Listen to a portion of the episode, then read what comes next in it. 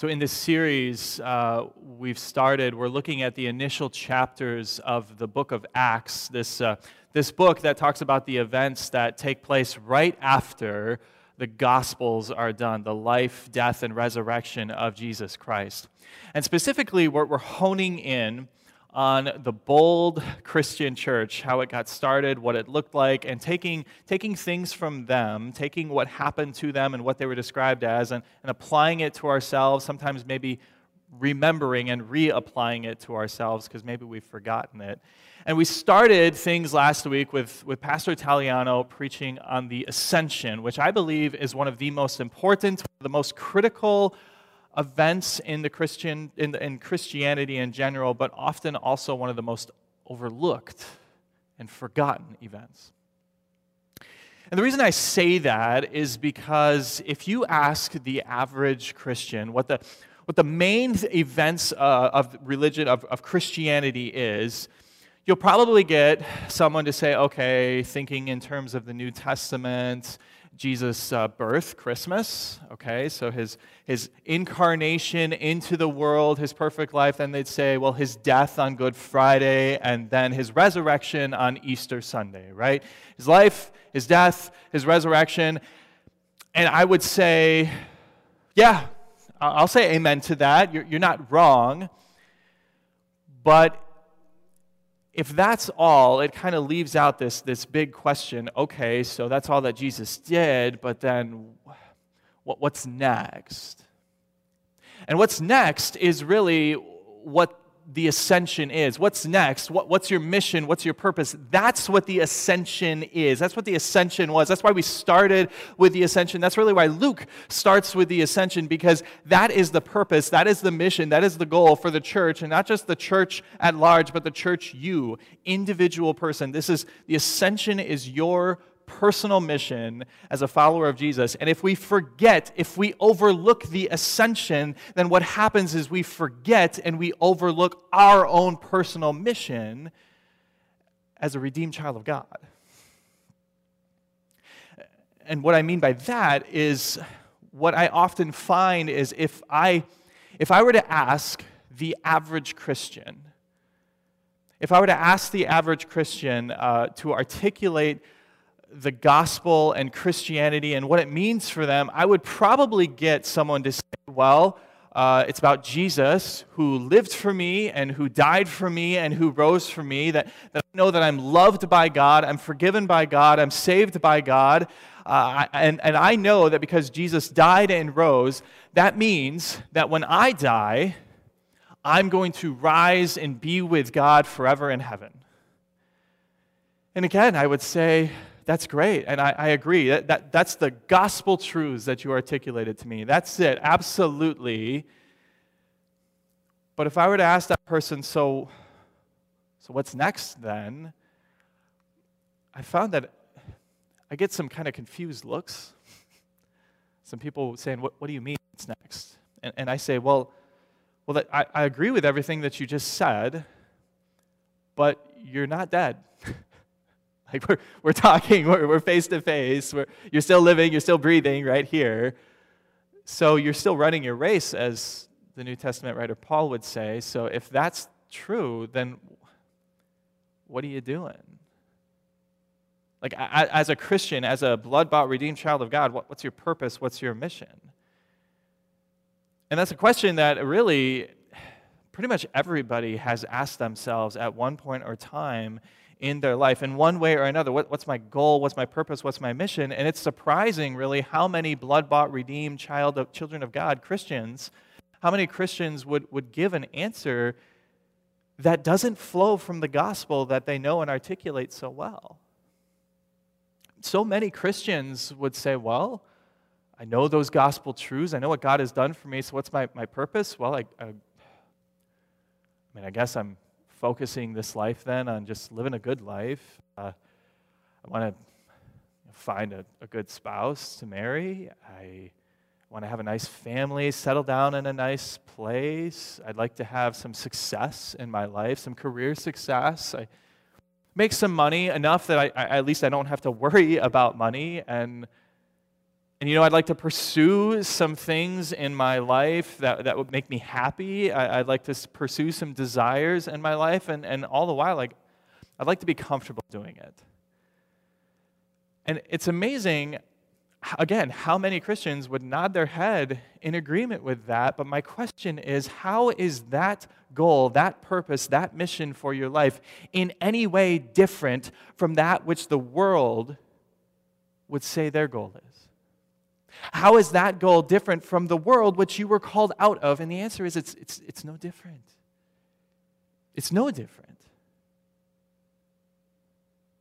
So it begs the question what is your purpose? Right, you, you redeemed child of God, what, what is your mission in life? And that's what the ascension last week answered. That's the answer that Jesus gives us right before he leaves this world. Jesus, what, what, what the ascension does, among many things that the, the ascension teaches us, what the ascension does is Jesus takes all those gospel truths that we know so well. He takes his forgiveness, he takes his grace, he takes his mercy, he takes all of the things that he's done, his substitutionary death on your behalf, he takes all of that and says, Here's the keys to my kingdom, followers. Here you go. I'm giving it into your hands now. This is your job. I'm out. And we know this is true because he leaves. like literally, physically, he says, I'm out. I'm leaving. I'm ascending. It's in your hands now.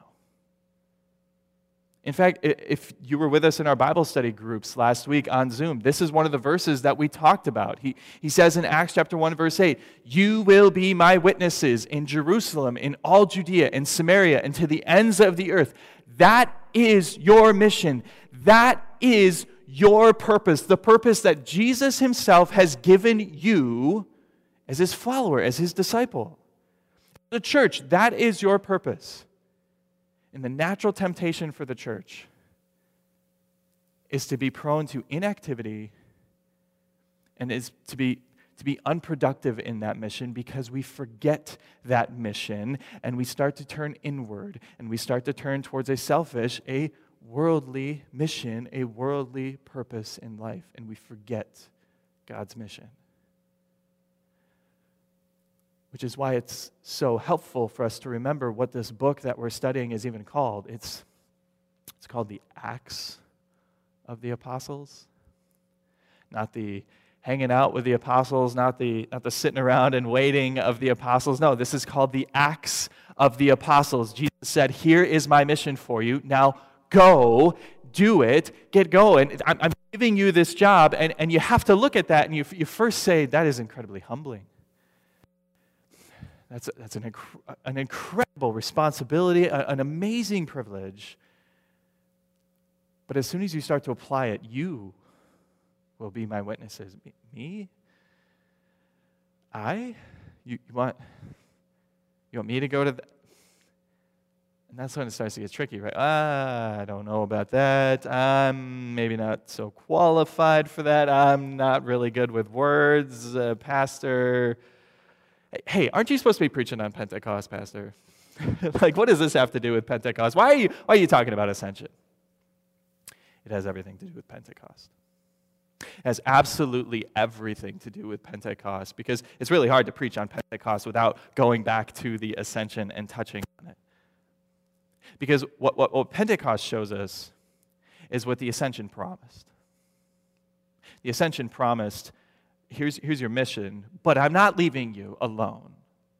Jesus said, Yes, I, I am leaving, but I'm not saying, okay, I'm out, you're on your own. No, he, he said, hang around in Jerusalem for about 10 more days because I'm going to send you something. I'm going to send you some help. I'm going to send you the Holy Spirit. And, and, and among the many things that is way too much for us to preach on in one sermon and one church service that Pentecost teaches us, what Pentecost shows us, what we're going to dive into, is how you and I can be bold, how this church could be bold. And the answer is the Holy Spirit. How in the world can, can this church, uh, starting around 120 people, explode into this church that in just a couple centuries it becomes the predominant religion of the Roman Empire. How can you and I, as, as much as we feel timid and afraid and ill equipped, possibly carry out this, this daunting mission that Jesus gave us to, to go to your friends and your community and your neighbors and the people that are different than you and the world? How can we do that? Pentecost shows us the Holy Spirit. That's how you and I can be bold. That's, that's the answer to this whole series. It's, it's not by yourself, it's the Holy Spirit. And we're going to dive in and see that. So, if you're following along, uh, if you're listening, or if you've got a paper Bible or some sort of electronic device and you want to open up, we're going to be in Acts chapter 2, and we're going to start at the first verse. Verse 1 When the day of Pentecost came, they were all together in one place. Suddenly, a sound like the blowing of a violent wind came from heaven and filled the whole house where they were sitting. They saw what seemed to be tongues of fire that separated and came to rest on each of them. All of them were filled with the Holy Spirit and began to speak in other tongues as the Spirit enabled them. Now, there were staying in Jerusalem God fearing Jews from every nation under heaven. And when they heard this sound, a crowd came together in bewilderment because each one heard their own language being spoken. Utterly amazed, they asked, Aren't all these who are speaking Galileans? How is it that each of us hears them in our native language? Parthians, Medes, and Elamites, residents of Mesopotamia Judea and Cappadocia, Pontus and Asia, Phrygia and Pamphylia, Egypt, and parts of Libya near Cyrene, visitors from Rome, both Jews and converts to Judaism, Cretans and Arabs. We hear them declaring the wonders of God in our own language. Amazed and perplexed, they ask one another, What does this mean? So, the miracle that happens, Jesus strategically waits for the festival of Pentecost, 10 days after his ascension. And it was a strategy on his part, among many other things, because this was one of the, the huge festivals that Jews would show up to Jerusalem to celebrate. Uh, Jerusalem would be inundated, uh, flooded with thousands of Jews, but not just local Jews, but but Jews from all over that Mediterranean world, which meant Jews from different places, different cultures, with different native languages, all gathered together for this festival. And, and this is when Jesus leverages this opportunity. He sends his spirit in a miraculous outpouring so that his followers just start speaking in all of these languages that match up with all of these people from all over the place. And, and it's incredible. Like, like, like imagine if, if you woke up tomorrow morning and you went to speak, and what comes out is fluent Spanish, fluent Mandarin, perfect Italian with the accents and everything, right? Like, like you are just speaking this perfect language that you have never spent a day in your life ever before studying. And, and that's what's coming out. This is an incredible miracle. And the, and the people, the, the, people are amazed. They, they, they pick up on this. They're like, wait, these are just regular local Galileans. How in the world did they, they shouldn't know this language. How did they, fi-? and, and they're all, it was amazing. But what was amazing wasn't just that they were speaking this other language, but it was what they were speaking in that language. Did, did you catch that? That's what was amazing. Uh, verse 11 we hear them declaring the wonders of God in our own tongues. The wonders of God. Literally in the Greek, it's the mega things of God, right? Like the, the, the mega, the mighty, the great things of God. Well, What are the great things of God? I, how God saved us, right? It's, it's the whole it's the whole plan of salvation. Everything that God did through, through the God man Jesus Christ to save us. That's what they're, they're, they have this joyful obsession with everything that God has done. You could say they have a joyful obsession with the gospel, the good news of salvation. The, these guys are, are literally on fire for, for the message. They're, they're sharing it in all these different languages, and, and people are just amazed at what's going on and, and, and also slightly confused, scratching their heads how, how do you explain this? What in the world is going on? And the explanation. The explanation, the rational conclusion that's slightly joking that they come to, found in verse 13. Some, however, made fun of them and said, They have had too much wine. There's your explanation. How do you explain everything that's going on? They're drunk.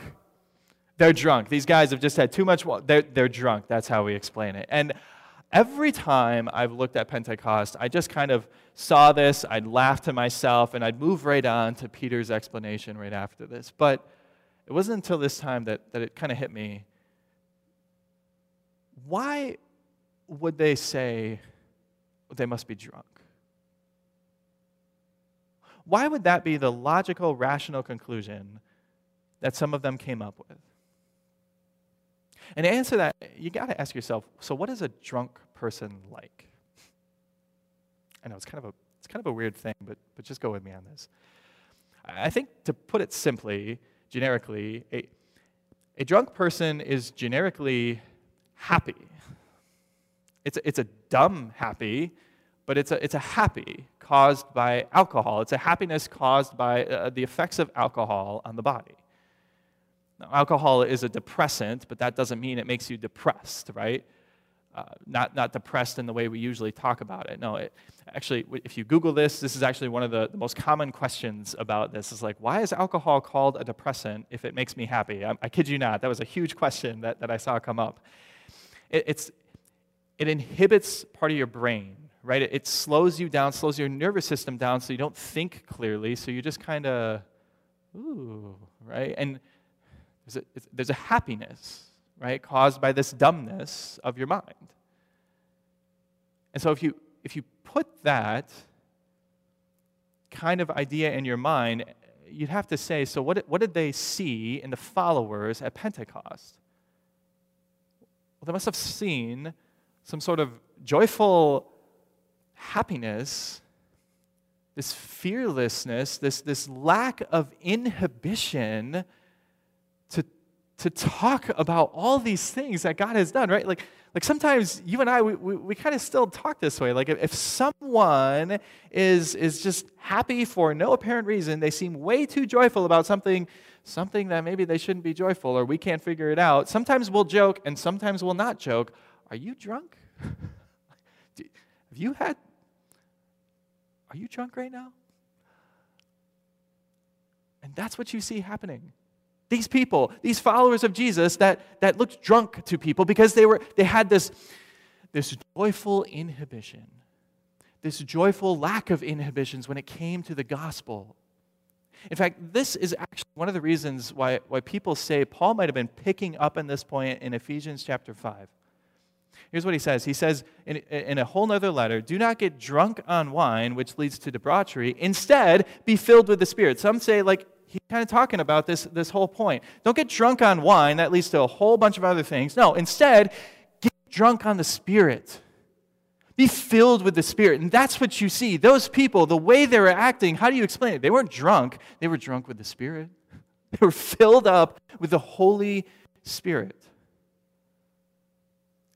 And they were passionate, obsessed with the wonders, the mega, the great things that God was doing, that they just had this fearlessness to tell people, this boldness with the Spirit.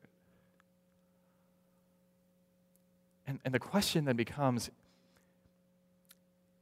is that what people would describe you as? The church as?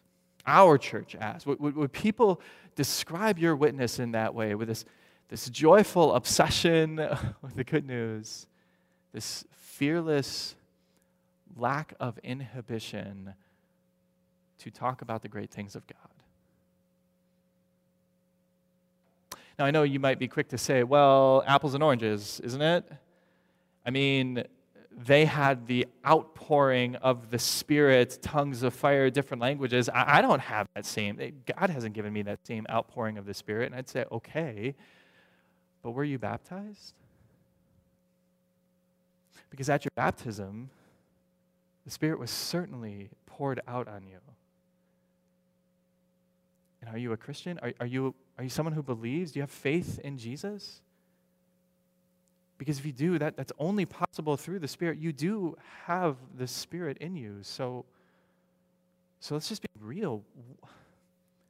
What is getting in the way of our boldness?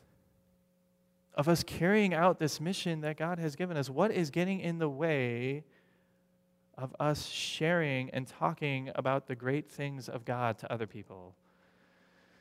And this is a question that we're going to be exploring in our Zoom groups later on this week. And I have a feeling if we just started to come up with a list, it would be quite extensive. I, I, what if I don't know what to say? And, and you know, what if I get asked a question and I feel dumb because I don't know how to answer it? And, and, and what if the person is aggressive and, and goes on the offensive? And, and you know, I'm, I'm a little bit afraid. I'm, I'm kind of timid. And, and, you know, I don't think, I, I don't have the training like you do, Pastor. I, I don't think I'm ready for that. And, and you know, I'm, I'm kind of a, I'm, I'm pretty flawed. I'm pretty imperfect. I'm a little rough around the edges. I, I ain't no masterpiece. I, I don't think God is going to really use me. I ain't witness material, Pastor. On and on and on. We could go with our excuses, but you know the one thing, the one answer that silences all excuses? The Holy Spirit. Here's how. Someone says, well, well Pastor, I, you know, I, I'm imperfect, I'm flawed, uh, I'm kind of hypocritical. You know, I, I, and I'll be the first to admit it. I say one thing, I do something else, I, and I ain't witness material. And God would say, Yeah, I know. Who do you think I gave my mission to? A bunch of perfect, qualified? No. I gave it to imperfect people who, imperfect apostles, that if you keep reading the book of Acts, you're going to see how imperfect, you're going to see how hypocritical they are, but they're lavished with God's grace. You say, well, well I don't know. I'm, I'm timid. I'm, I'm, i get afraid. I, I freak out. And, and God would say, Yep, which is exactly why I didn't leave this in your hands solely. I, I gave you the Holy Spirit who goes with you, who gives you a spirit of power, and it's through his power that you do this work. And you might say, well, well, Pastor, I, God, I don't know that I can convince someone. I don't know that what if I say something wrong? Uh, I don't think that I would be able to convince them to come to faith. And you know what God would say? You're right. Because it's not your job to convince someone, that's my job. That's, that's a conversion is not a manly thing, it's a spiritual thing. It's a God thing, and it's the Holy Spirit's thing. Whom I give you, it's not your words, it's my words. And do you know the power of God's word? The, the universe was spoken into existence by God's word. Dead bodies come back to life by the power of God's word. So when you speak God's word, I know it may sound like your voice, but make no mistake, it is God's word with the absolute power of God that you can be confident that in one way or another it will absolutely have an effect and an impact because it's God's word. And, and we could keep going on with excuses and seeing how the Holy Spirit is the answer, how the Holy Spirit silences that, but maybe we'll just summarize it in this way. When you think, I can't, remember instead, the Spirit can. Because God has given you the Spirit. And He's been doing this for thousands of years billions of times over. So, why would it be any different today in 2020?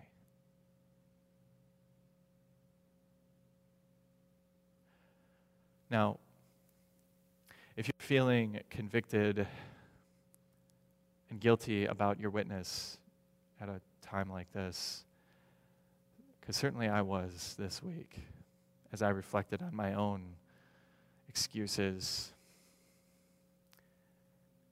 then you need to remember what it is that we're called to witness to. It's the great things of God. It's the wonders of God. It's the mega things of God. That's what we're called to witness to. And, and, and what is that? It's that all your sins, it's the truth that all your flaws, all your imperfections in Christ are gone.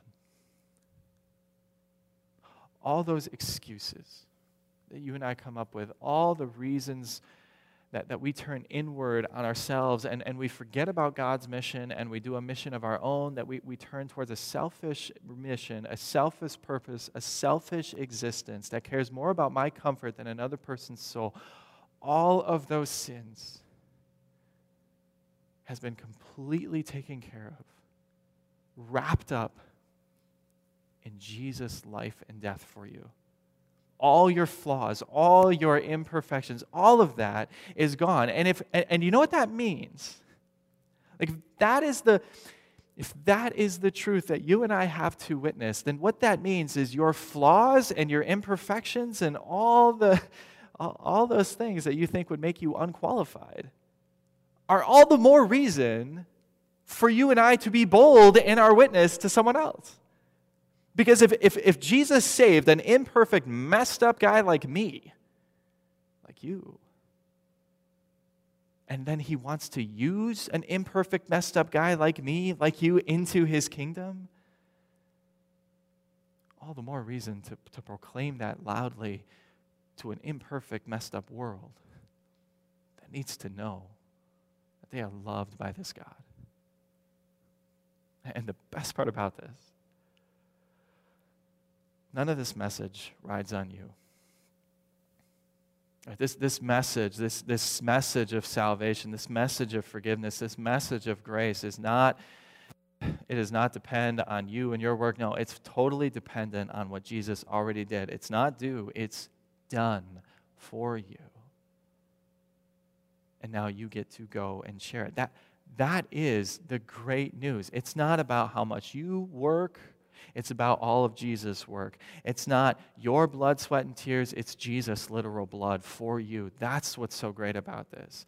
And if that's the great gospel news that you and I believe and hold so firmly and dearly and love and cherish, then my question is so what's next? What are you going to do with it? And I think the only logical and rational thing that you can do with a message called the gospel that literally means good news, I think the only logical and rational thing that you and I can do if we do truly believe that it is good news is share it. Share it and be witnesses. And the best part is, you're not alone because God sent you His Spirit to fill you up with a joy, with a joyful obsession with it, to give you a fearlessness, to give you a, a witness without any inhibitions, to go tell other people what God has done, the great things, the wonders that God has done for them. That's your mission. You're qualified by Jesus' blood. You're equipped by His Spirit. Now go and carry it out and let God, through you, bring about his kingdom. Let's pray.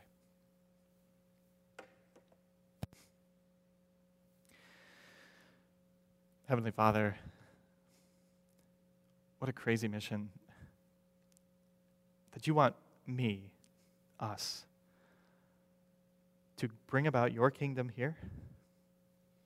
That you want us messed up as we are, and so prone to excuses and so prone to forget your message and carry out our will, you want us to go and tell people about the good news of salvation.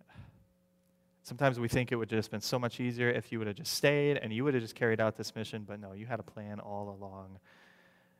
And we are so thankful for it.